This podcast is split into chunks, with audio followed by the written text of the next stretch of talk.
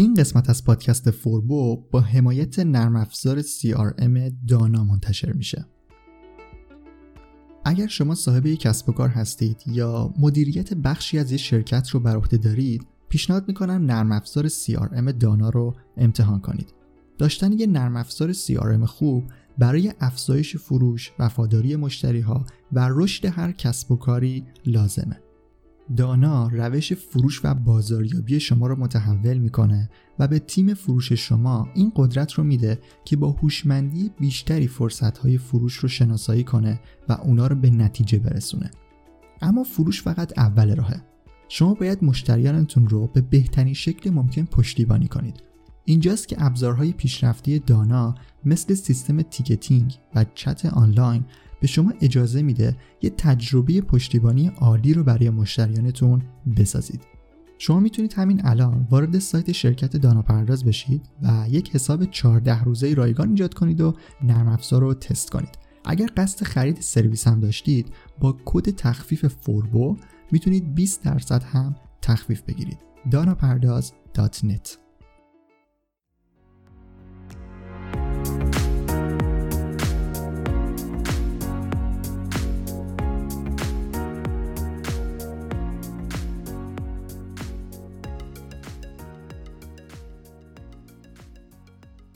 سلام، من رضا توکلی ام و خوشحالم که دارم یه قسمت دیگه از پادکست فوربو رو ضبط میکنم. قسمت 68 که مربوط به تکنیکال SEO میشه. این بخش قبل از SEO داخلی و SEO خارجی قرار داره و در واقع ما باید اول از لحاظ فنی یه سایت استانداردی رو داشته باشیم تا بعد بتونیم بریم سراغ بخش‌های دیگه کارمون توی SEO.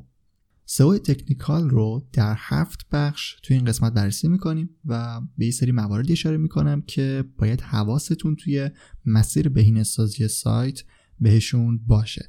قبل از اینکه شروع بکنیم این رو هم بگم که سایت فوربو آپدیت شده و الان یه طراحی جدیدی داره، فکر کنم قشنگتر شده و خیلی زود سری جدید مقالات آموزشیش هم منتشر میشه. اگر سرزدید به سایت خوشحال میشم که نظرتون رو در مورد طراحیش بدونم. forbodm.com آدرس سایت فوربو هست.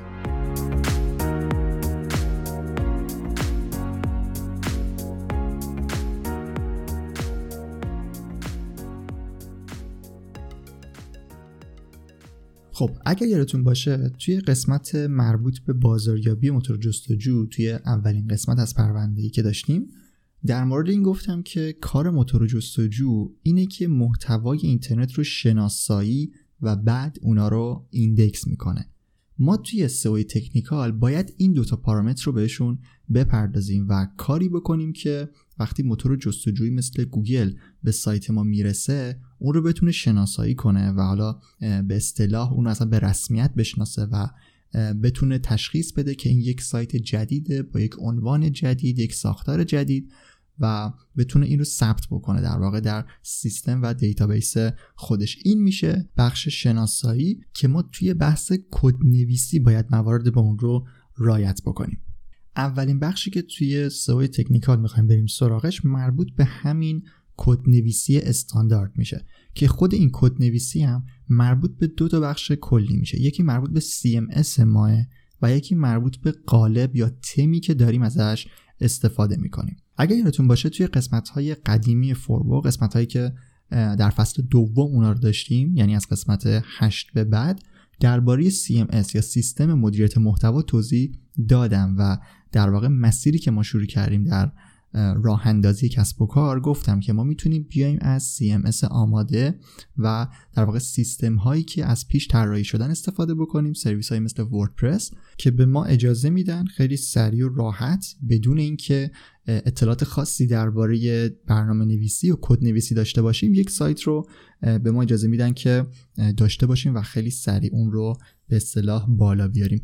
اگر قسمت های مربوط به راه اندازی کسب و کار اینترنتی بر پایه سایت اینترنتی که در فصل دوم بهش پرداختیم اطلاعی ندارید و اون قسمت ها رو گوش نکردید، پیشنهاد میکنم که برگردید و یک بار این مباحث رو مرور بکنیم. توی این قسمت ها گفتم که چطور میتونیم از وردپرس استفاده بکنیم و از سایتمون رو بالا بیاریم. حالا چرا دارم اشاره میکنم به وردپرس؟ به این خاطر که یکی از بحث‌های اصلی کدنویسی استاندارد در بخش SEO تکنیکال مربوط به CMS ما میشه و اون سیستم مدیریت محتوا باید بستر خوبی رو برای بخش‌های دیگه‌ای که قرار روی سایت کار بکنن فراهم بکنه. مثلا یکی از اونها اینه که از زبان برنامه‌نویسی استانداردی استفاده کرده باشه یا توی اون صفحات ساختارهای مشخصی داشته باشن، بخش‌های متنوعی برای قرار گرفتن کدها و دستورهایی که به صورت HTML و CSS اونها رو قرار وارد سایت بکنیم. باید این در واقع آپشن رو در اختیار ما قرار بده که این موارد رو بتونیم روی اون پیاده بکنیم و وردپرس این امکانات رو خیلی ساده و راحت در اختیار ما قرار میده. پس ما اگر یک سایت وردپرسی داریم و داریم روی اون کار میکنیم، از لحاظ کدنویسی استاندارد در بخش CMS میتونه خیالمون راحت باشه و لازم نیست کار خاصی رو در این بخش انجام بدیم. خب این از CMS. اما گفتم که در بخش کدنویسی استاندارد که بخش اول سئو تکنیکال هست که داریم میریم سراغش، بحث قالب رو هم داریم. قالب یا تمی که داریم ازش روی وردپرس استفاده میکنیم، وردپرس یا هر CMS دیگه‌ای که داریم. اون قالبی هم که ما داریم ازش استفاده میکنیم باید اون هم ساختار کدنویسی استانداردی داشته باشه و برای صفحات مختلف توی در واقع فایل اصلی قالب الگوهای تعریف شده و استانداردی قرار گرفته باشه. مثلا این که ما توی بحث قسمت‌های قبلی مربوط به ساختار محتوای سئو شده گفتم که مثلا توی هر صفحه باید کلمه کلیدی در تگ H1 قرار بگیره، اما شما لازم نیست هر بار که خواستید یک محتوایی رو وارد سایت بکنید بیاید و تگ H1 رو به صورت دستی وارد بکنید. در واقع اگر یادتون باشه گفتم که ما بهتره که روی تگ‌های H2, H3 و چیزهای دیگه مانور بدیم و از کلمات کلیدی اصلی و هم خانواده‌مون اونجاها استفاده بکنیم. حالا H1 قضیهش چیه؟ در واقع توی وردپرس تم‌های دیفالت و اصلی خود وردپرس و همینطور قالب‌هایی که باید استاندارد طراحی شده باشن برای وردپرس، باید این در واقع بخش توی اونها قرار داشته باشه که تایتل صفحه به صورت اتوماتیک در تگ H1 قرار بگیره و شما همین که تایتل رو وارد کردید با کلمه کلیدی، باید کلمه کلیدی در این تگ در واقع قرار بگیره و زمانی که با ابزارهایی مثل inspect element در گوگل کروم و سایر مرورگرها، زمانی که داشتید کدها رو بررسی می‌کردید یا زمانی که کنترل یو که گفتم میتونید همه کدها رو ببینید، توی اون کدها باید تگ عنوان، تایتل در H1 قرار گرفته باشه. اینا مواردیه که مربوط به کدنویسی استاندارد قالب میشه. مثلا توی نواری که مربوط به دسته‌بندی صفحات سایت هست، زمانی که شما از صفحه اصلی سایت یا هوم پیج میرید به صفحه دسته‌بندی یا کاتگوری و بعد از اون وارد یک صفحه پروداکت میشید، این ساختارها باید توی قالب ما به صورت استاندارد کدنویسی شده باشه و ساختار ثابت و مشخصی رو داشته باشن که اینا موارد فنی مربوط به کدنویسی برای قالب‌های سایت‌ها میشه که ما توی پادکست خیلی وارد این موارد نمیشیم و موضوع بحث ما نیست. اما در چک لیستی که در سئو تکنیکال باید حواستون بهش باشه، اینو باید مد نظر داشته باشید که از قالب‌های استاندارد استفاده بکنید. قالب‌های استاندارد وردپرس هم قالب‌هایی هستن که توی خود مارکت وردپرس هستن، اونایی که میتونید از مخزن خود وردپرس به صورت رایگان استفاده بکنید و قالب‌هایی که توی سایت‌های دیگه‌ای که خودشونو به عنوان مارکت وردپرس معرفی میکنن میتونید پیدا بکنید. اونجا هم معمولا قالب های استاندارد در اختیار شما قرار میگیرن.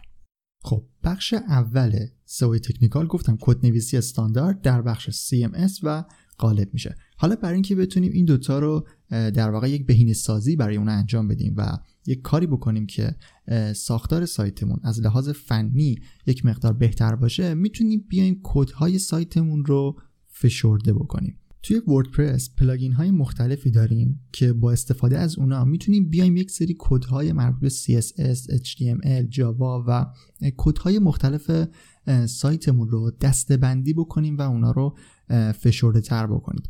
ببینید هر پلاگینی که ما روی سایتمون نصب میکنیم، هر دیتای جدیدی که به اون CMS وردپرس اضافه میکنیم داره یک سری کدهای جدیدی به سایت ما اضافه میشه. شما اگر وارد پنل سی پنل یا دایرکت ادمین خودتون بشید متوجه میشید که داره پوشه های جدیدی در بخش های مختلف سایت شما اضافه میشه که اینا همشون شامل کدهای جدیدی هن که میتونن سایت ما رو سنگین بکنن. پلاگین هایی توی وردپرس داریم مثل WP Rocket که با نصب اونا میتونیم بیایم کار فشرده سازی رو انجام بدیم. اینایی هم که میگم چیزای سختی نیست، در واقع شما با نصب راحت یک پلاگین و زدن چند تا دکمه و چند تا تیک زدن میتونید خیلی راحت این کار رو انجام بدید و ساختار کدهای خودتون رو فشرده بکنید. یک سایتی هم هست به اسم GTmetrix.com که توی اون میتونید برید و تغییرات سایتتون رو مشاهده بکنید. یعنی قبل از این پلاگین ها که معرفی کردم یکیشون مثل WP Rocket که بازم هست،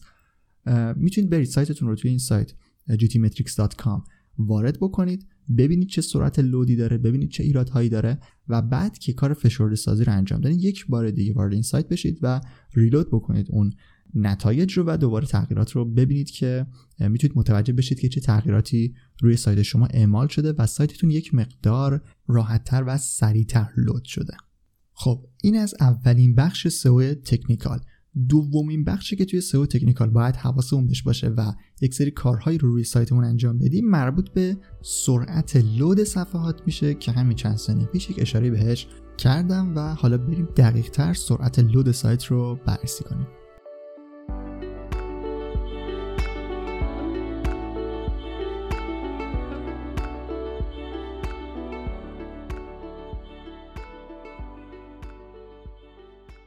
دومین بخش سئو تکنیکال مربوط به سرعت لود سایت میشه. ما با ابزارهایی مثل GTmetrix میتونیم بیایم سرعت لود سایتمون رو بررسی بکنیم و آنالیزش بکنیم، ببینیم که به چه صورته. و خوبی این ابزارهای آنلاین اینه که به ما میگن که دقیقاً چه چیزهایی داره باعث میشه که سرعت لودمون زیاد بشه.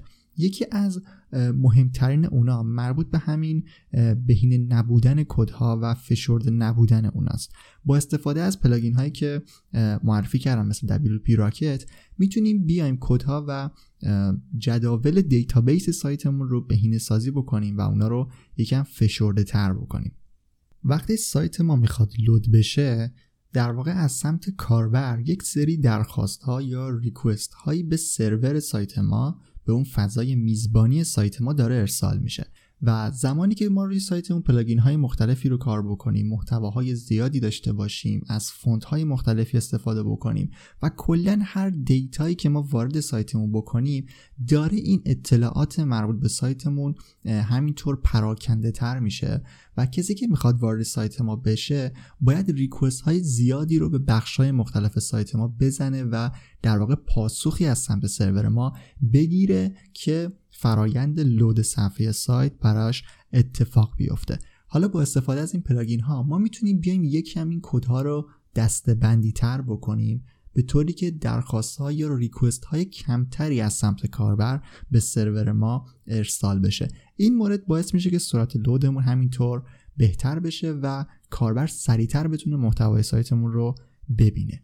حالا شاید بپرسید که سرعت لود چه ارتباطی با SEO پیدا میکنه؟ چه ربطی داره به بهینه سازی سایت برای موتور جستجو؟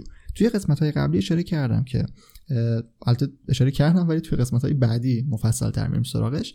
بحث بانس ریت یا نرخ خروج رو گفتم که زمانی که نرخ خروج یا همون بانس ریت زیاد بشه، یعنی افراد وارد سایت بشن و بدونی که به صفحه دیگه‌ای برن خیلی سریع صفحه سایت شما رو ببندن، این یک آلارم منفیه برای گوگل و متوجه میشه که نتیجه اشتباهی رو توی نتایج به کاربرش نشون داده که وقتی اون کاربر وارد سایت شده سریع اون رو بسته و این مورد میتونه یکی از عواملش میتونه مربوط به لود سایت شما بشه. زمانی که کاربر همینطور منتظر بمونه و مثلا شما با بنرهای تبلیغاتی، با یک سری فایل‌های فلش، با یک سری پاپ ها سایتتون رو مثلا سنگین کرده باشید یا همینطور که گفتم مثلا بهینه سازی انجام نداده باشید روی کد هاتون و سایت دیر لود بشه، شاید اصلا کاربر منتظر نمونه تا صفحه کامل براش باز بشه و صفحتون رو ببنده و بره. حالا میگم این یکی از عواملشه. توی قسمت قبلی اتفاقا اشاره کردم که مثلا بخش مقدمه‌ای که شما توی محتواتون کار میکنید، توی محتوای متنی، اونم میتونه خیلی عامل موثری باشه. ولی سرعت لود سایت هم یکی دیگه از فاکتورهاییه که اگر رعایتش بکنید میتونه مستقیم روی بهینه‌سازی سایتتون در موتورهای جستجو هم تاثیر بذاره. خب این از بهینه‌سازی و فشرده‌سازی کدهای سایت که هم در بخش کدنویسی استاندارد و هم سرعت لود مهم بود و برای ما در بخش سئو تکنیکال اهمیت داشت. اما یکی دیگه از بخشایی که توی سرعت لود اهمیت زیادی داره مربوط به بهینه‌سازی تصاویر سایت ما میشه. ببینید ما توی سایتمون از تصاویر مختلفی استفاده میکنیم، از لوگویی که در هدر سایتمون قرار گرفته تا اون تصویر شاخصی که هر محتوای ما داره و سایر تصاویری که توی متن کارمون، در واقع متن محتوامون ازش استفاده میکنیم. همه اینها باعث میشه که سرعت لود سایت ما بیشتر بشه. یعنی هرچی تصویر بیشتر باشه، لود تصویر از لود مثلا متن، از کاراکتر متنی بیشتره و باعث میشه سرعت لود ما کنتر بشه. یعنی به صورت کلی اتفاق میفته و طبیعیه. اما ما یک سری اشتباهاتی میتونیم انجام بدیم که این بدترم بشه. چی کار میتونیم بکنیم؟ مثلا اینکه بیایم از تصاویر استفاده بکنیم که خیلی کیفیت بالایی دارن. مثلا شما زمانی که بیایید از تصاویر استفاده بکنید که مثلا 2 مگابایت حجم داشته باشن، خب این خیلی سرعت لود سایت شما رو بالا میبره، چون علاوه بر محتوای اصلی صفحتون باید کاربر صبر بکنه تا این 2 مگابایت هم لود بشه، تازه با فرض بر این که یه دونه فقط داشته باشید، شاید چند تا تصویر با کیفیت به این صورت داشته باشید. شما باید تصاویرتون رو بهینه بکنید. بهینه سازی و فشرده سازی تصاویر هم کاریه که ما از طریق نرم افزارهای مختلفی هم روی سیستم خودمون و هم روی سیستم‌های آنلاین میتونیم کارو انجام بدیم. توی فتوشاپ زمانی که شما میخواید خروجی بگیرید میتونید کیفیت کوالیتی تصویرتون رو مشخص بکنید و همون لحظه به شما حجمش رو هم میگه. و بهتره که ما روی مثلا 100 کیلوبایت 200 کیلوبایت دیگه بیشتر نریم و تصاویرمون رو در همون سطح کیفیت سیو بکنیم و توی سایت استفاده بکنیم که خیلی سرعت لود سایتمون بیشتر نشه. خب این یک بخش از بهینه‌سازی تصاویر برای سرعت لوده. یه بخش دیگهش مربوط به اندازه و سایز تصاویر شما میشه. سایز اینجا منظورم حجم اون نیست که چقدر حجم داره. شما باید بخش‌های مختلف سایتتون رو بشناسید و بدونید توی هر المان باید از چه تصویری با چه سایزی استفاده بکنید.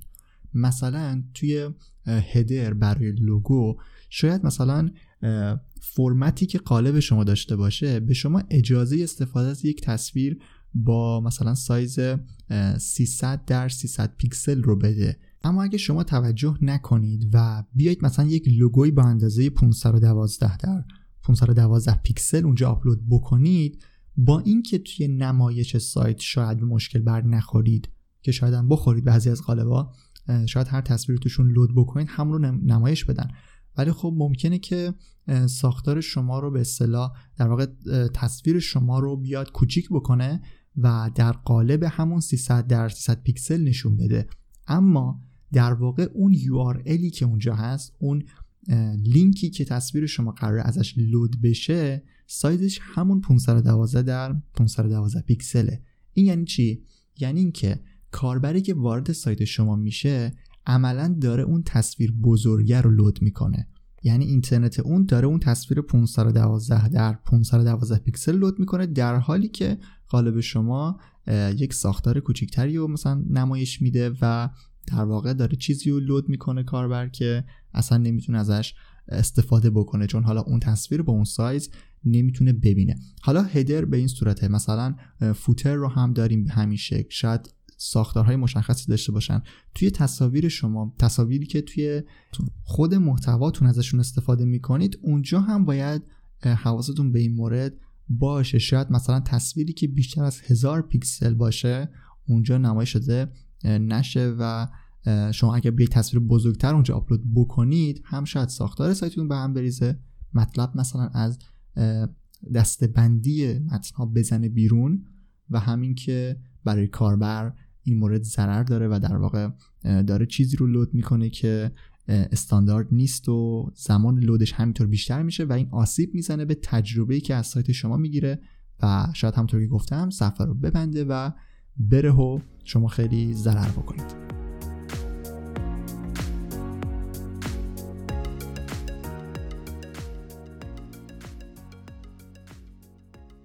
خب مورد بعدی که توی بهینه‌سازی تکنیکال باید حواستون بهش باشه بحث امنیت سایت و استفاده کردن از گواهینامه امنیتی SSL هست. شما زمانی که وارد یک سایت میشید اگر به بالا سمت چپ توجه بکنید در قسمت در واقع نوار URL مرورگرتون یک قفل سبزی رو بعد مشاهده بکنید. یک قفل سبزی، حالا بعضیا ممکنه از تم‌های مختلفی استفاده بکنن و اون رو سبز نبینن، مثلا همین الان گفتم قفل سبز ولی مرورگر خودم رو که نگاه کردم چون دارک موده اصلا سبز نیست و خاکستریه تقریبا. به هر حال شما باید یه قفلی رو به صورت بسته اونجا مشاهده بکنید. اگر این اتفاق نیفته و در واقع گواهینامه SSL اون سایت نداشته باشه و با HTTP باز بشه نه HTTPS، یک قفل شکسته اونجا میاد یا روش یک ضربدری میزنه یا عبارت سکیور نوشته نمیشه. گواهینامه SSL یکی از چیزاییه که گوگل روش حساسه و توی نتایج مشابه مثلا اگه یک سایت المان‌های مربوط به SEO اون با المان‌های یک سایت دیگه برابری بکنه، محتواشون یکی باشه، همه فاکتورهای مربوط به اعتباری که دامنشون داره یکی باشه، اون سایتی رو میاد بالاتر نشون میده که از گواهینامه SSL استفاده میکنه. به همین خاطر تاثیر مستقیمی که SSL روی رتبه‌بندی نتایج داشته، میگم در شرایط برابر، این یک فاکتور کلی نیست که بگیم اگر سایتی SSL داشته باشه رتبه خوب میگیره، اگر نداشته باشه نمیگیره. در یک شرایط برابر گوگل ترجیحش اینه که سایتی رو نشون بده که از این گواهینامه امنیتی روی سایتش استفاده میکنه. حالا ما چطور میتونیم بیایم از SSL استفاده بکنیم؟ توی یک سری هاست های اشتراکی، اون فضای میزبانی اشتراکی که توی باز میگم قسمت های قبلی فوربو بهشون اشاره کرده بودم، اونجا یک سری سرویس دهنده ها SSL رو به صورت رایگان برای شما فعال میکنن، چون در واقع اونجا شما مشترک هستید یک IP رو، یعنی یک IP بین کاربرهای مختلفی پخش شده و در اختیارشون قرار گرفته شده، اونا میان برای اون IP یک SSL خریداری میکنن و روی سرورشون نصب میکنن و به تمامی کسایی که وصلن به اون سرور و در واقع هاست اشتراکی دارن میگیرن، اون SSL رو به اونا هم میدن و در واقع شما میتونید بدون هزینه روی هاست‌های اشتراکی برخی از سرویس دهنده‌های هاستینگ SSL رو به صورت رایگان داشته باشید و ازش استفاده بکنید. اما روی سرورهای مجازی و سرورهای اختصاصی شما باید خودتون به صورت جداگونه گواهینامه SSL رو خریداری بکنید و یک سری کدهایی هست که باید اون رو توی سایتتون قرار بدید. حتما باید به ایمیلی که متصل به دامنه سایت هست، در واقع یک ایمیلی که متصل به دامنه سایت هست رو به اون شرکت اعلام بکنید. باید با اون یک مکاتبه انجام بدید، یک تاییدیه بگیره از سایت شما که مشخص بشه که شما مالک اون سایت هستید، از طرف اون سایت هستید و به شما کدها و فایل هایی رو میدن که باید توی پنل مدیریت سرور خودتون، یعنی cPanel یا Direct Admin، اونا رو در بخش مربوط به SSL وارد بکنید تا SSL روی دامنه شما ثبت بشه. SSL هم چیزی نیست که یک بار اون رو بگیرید و دیگه همیشه SSL داشته باشید. SSL رو باید به صورت سالانه تمدید بکنید و روی سایتتون نصبش بکنید تا از لحاظ امنیتی سایتتون یک سایت امن به حساب بیاد. این هم از SSL.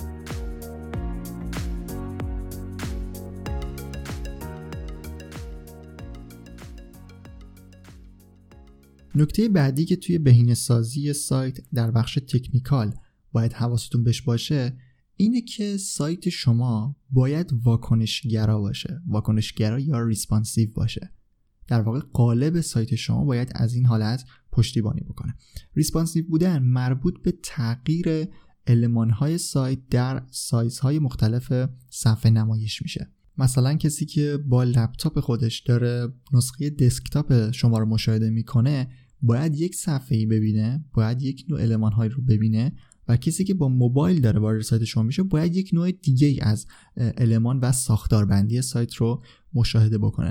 در واقع باید اینطوری باشه که از نظر گوگل موبایل فرندلی باشه. یعنی یه طوری باشه که توی موبایل همه المان‌ها خیلی راحت‌تر و جمع و جورتر در اختیار کاربر قرار بگیرن. این فقط مربوط به دسکتاپ و موبایل نمیشه و روی تبلت‌ها هم باید در واقع طوری طراحی رو انجام بدید که نمایش‌های متفاوتی رو داشته باشه. الان در حال حاضر اکثر قالب‌هایی که توی مارکت‌های وردپرس دارن فروش میرن و گفتم که اونا مثلا قالب‌هایی هستن که از لحاظ کدنویسی استانداردن، همشون تقریبا همشون رسپانسیو هستن و شما قرار نیست کاری رو انجام بدید و فقط باید حواستون باشه که موقع خرید این مورد رو هم مد نظر داشته باشید، هرچند که میگم اکثرشون رسپانسیون و مشکلی از این بابت ندارید. اما از طریق یک سری صفحه سازهایی که ما روی وردپرس ازشون استفاده میکنیم مثل ویژوال کامپوزر و المنتر میتونیم بیایم یک سری شخصی سازی هایی رو در موبایل و دسکتاپ و تبلت ایجاد بکنیم و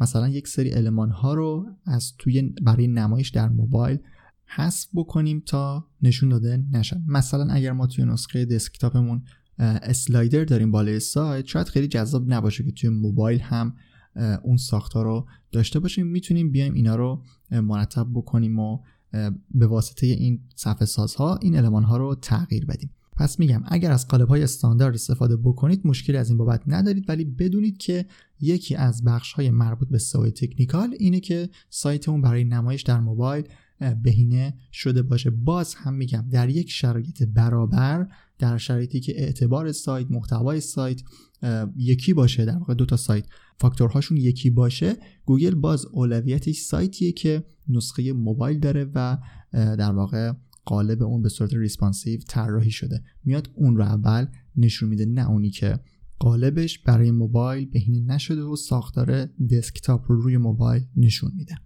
خب یه مرور بکنیم که کجاییم. توی بحث سئو تکنیکال اول کدنویسی استاندارد رو بهش اشاره کردم، بعد سرعت لود، بعد SSL و الان هم ریسپانسیو. حالا بریم سراغ بخش بعدی، بخش پنجم، یعنی ایندکس شدن در موتورهای جستجو.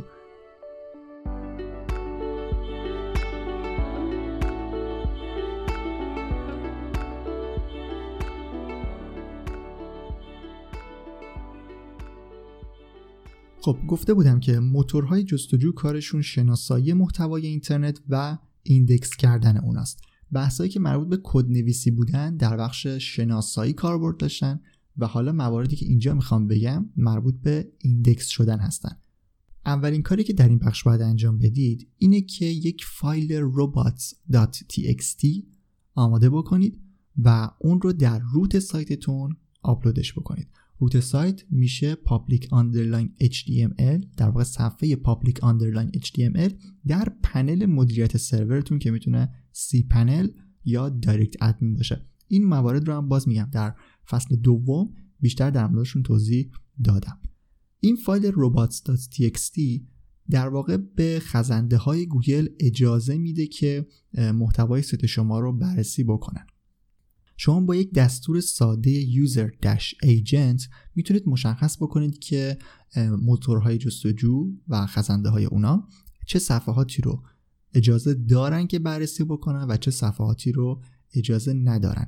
این صفحه‌ای که میگم خیلی چیز پیچیده‌ای نیست، شما نهایت مثلا 3-4 تا خط قراره توش بنویسید و دسترسی رو به یک سری فایل ها مثلا محدود بکنید. به صورت کلی اگر چیزی جلوی user-agent ننویسید، یعنی user-agent باشه : و یک ستاره باشه، یعنی موتور جستجو اجازه داره که کل محتوای سایت شما رو بررسی بکنه. اما با یک دیسلو نوشتن جلوی user-agent میتونید بگید که مثلا این بخش رو نمیخوام که بررسی بکنه. برای این کار باید بعد از اینکه user-agent نوشته شد در خط پایین یک اسلش بذارید و اسم اون فولدری که نمیخواید بررسی بشه رو در واقع به موتورهای جستجو معرفی بکنید، که مثلا در وردپرس ما صفحه WP Admin، اون صفحه که مربوط به اطلاعات کاربری شما در وردپرس میشه رو معمولا دسترسی نمیدن و میخوان که خزنده های موتور جستجو کاری به اون نداشته باشه و صفحات سایت رو، صفحاتی که مربوط به WP Admin میشن، در واقع صفحات مدیریتی سایت شما رو ایندکس نکنه. این ساختارهایی که میگم رو دقیقاً، یعنی اون چیزی که شما باید توی فایلتون بذارید رو، همین الان توی سایت فوربو توی مقاله‌ای که لینکش در توضیحات هست میتونید ببینید و از توی سایت قشنگ همونها رو کپی بکنید و توی فایل سایت خودتون قرار بدید تا دسترسی‌های استاندارد رو در واقع بدونید چطوری باید ساختارش رو توی این فایل بنویسید. بعد از این فایل یک نقشه سایت یا سایت مپ هم داریم که یک صفحه‌ای که با پسوند .xml روی سایت شما قرار میگیره و بخش‌های مختلف سایت شما رو توی اون دسته‌بندی میکنه. مثلا پست‌ها رو دسته‌بندی میکنه، دسته‌بندی‌ها، برچسب‌ها، محصولات. یک چیزیه که به ایندکس شدن سایت شما کمک میکنه و بازم توی قسمت قبلی اشاره کرده بودم که با نقشه سایت و ثبت کردنش در گوگل سرچ کنسول میتونیم کاری بکنیم که مطالبمون زودتر در گوگل منتشر بشن. سایت مپ رو هم ما از طریق پلاگین های مختلفی روی وردپرس میتونیم خیلی راحت بسازیم و در واقع صفحه‌ش رو تحویل بگیریم که کار خاصی نداره و شما مثلا پلاگین گوگل XML سایت مپ رو روی سایتتون نصب بکنید، خیلی راحت میتونید سایت مپ رو تحویل بگیرید، یا اگر از مثلا Yoast SEO استفاده میکنید اون پلاگین هم برای شما به صورت اتوماتیک سایت مپ رو میسازه. فقط حواستون باشه که یک سایت مپ بیشتر نداشته باشید و یک سایت مپ رو در سرچ کنسول سایتتون ثبت بکنید. خب بعد از مورد پنجم که ایندکس شدن در گوگل بود، حالا میریم سراغ بخش ششم که مربوط به ساختار صحیح URL میشه. توی قسمت قبلی که مربوط به کلمه کلیدی بود یک سری مواردی رو اشاره کردم که چطور از کلمه کلیدی استفاده بکنیم. این بخش هم پوشانی داره با آن پیج SEO، یعنی یک چیزی نیست که ما اینو یک بار انجام بدیم و دیگه نخوایم کاری روش انجام بدیم. مثلا بهینه‌سازی کدهای سایتمون یا مثلا SSL یا همین ریسپانسیو بودن و ایندکس شدن و این فایلایی که الان گفتم، نقشه سایت و اینا، شما اینا رو یک بار انجام بدید دیگه کارش تمام میشه و در واقع تیکشو میزنید. اما مثلا ساختار صحیح URLی که باید برای صفحه‌های مختلفتون داشته باشید، این چیزیه که هر بار که بخواید محتوای جدید رو آپلود بکنید باید حواستون بهش باشه و باید رعایتش بکنید. به همین خاطر یک همپوشانی با آن پیج SEO هم داره.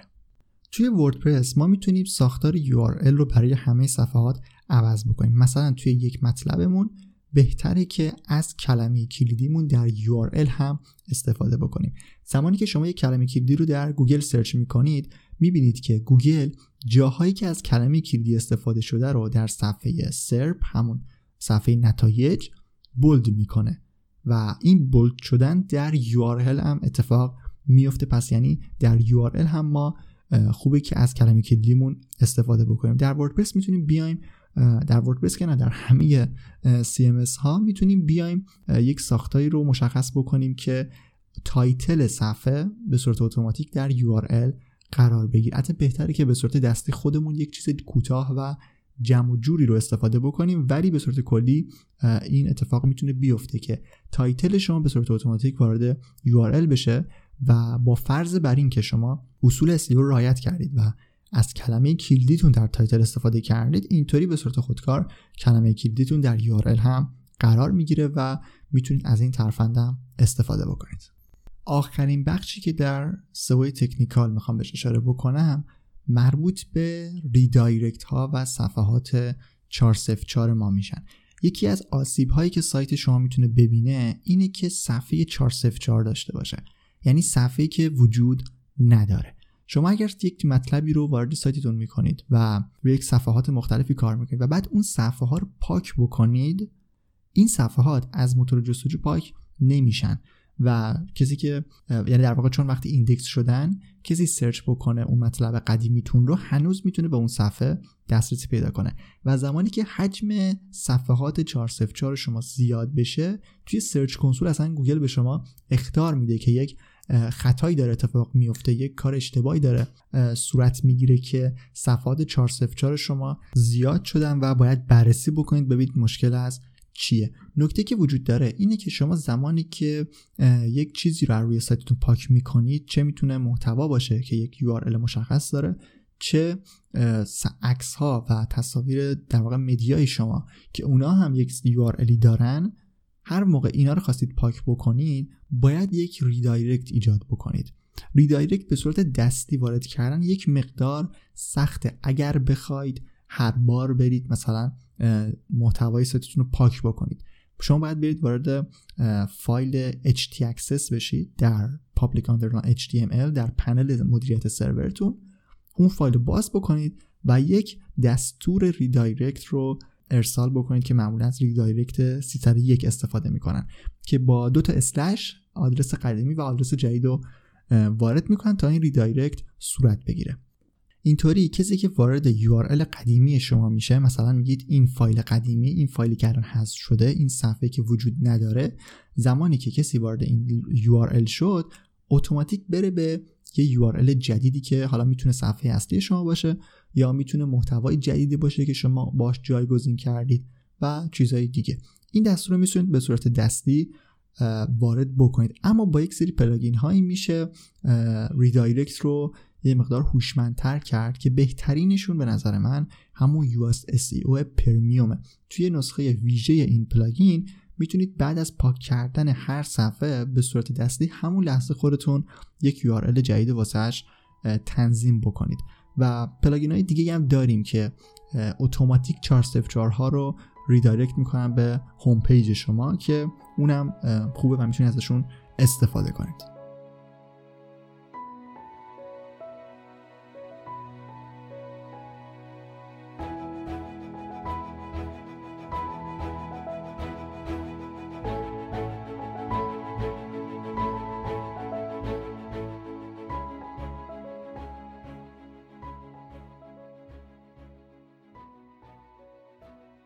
خب قسمت مربوط به سئو تکنیکال هم تموم شد و امیدوارم که این مواردی که گفتم رو قشنگ مثل جور چک لیست برای خودتون داشته باشید و سایتتون رو در همه این بخش ها بررسی بکنید و تیکشون رو بزنید تا سایتتون از لحاظ تکنیکی آماده این باشه که بریم سراغ بحث‌های دیگه، بریم سراغ سئو درون صفحه و سئو خارج از صفحه.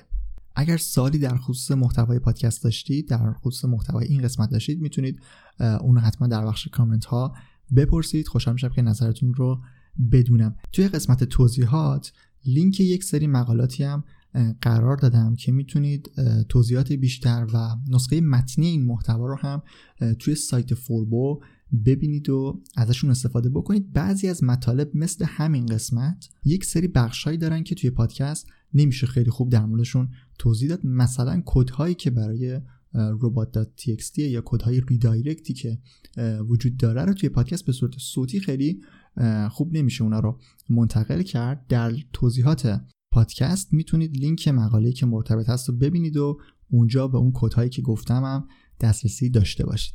سایت فوربو رو هم سر بزنید، forbodm.com یک /podcast هم بهش اضافه بکنید، میتونید صفحه پادکست رو ببینید. امیدوارم که محتوای این قسمت براتون مفید بوده باشه. اگر اینطوری بود خوشحال میشم که به دوستانتون هم پادکست فوربو رو معرفی بکنید. توضیح دیگه ای نیست. من رضا توکلی ام و مرسی که تا انتها به یه قسمت دیگه از پادکست گوش کردید و مرسی از داناپرداز اسپانسر قسمت 68 فوربو.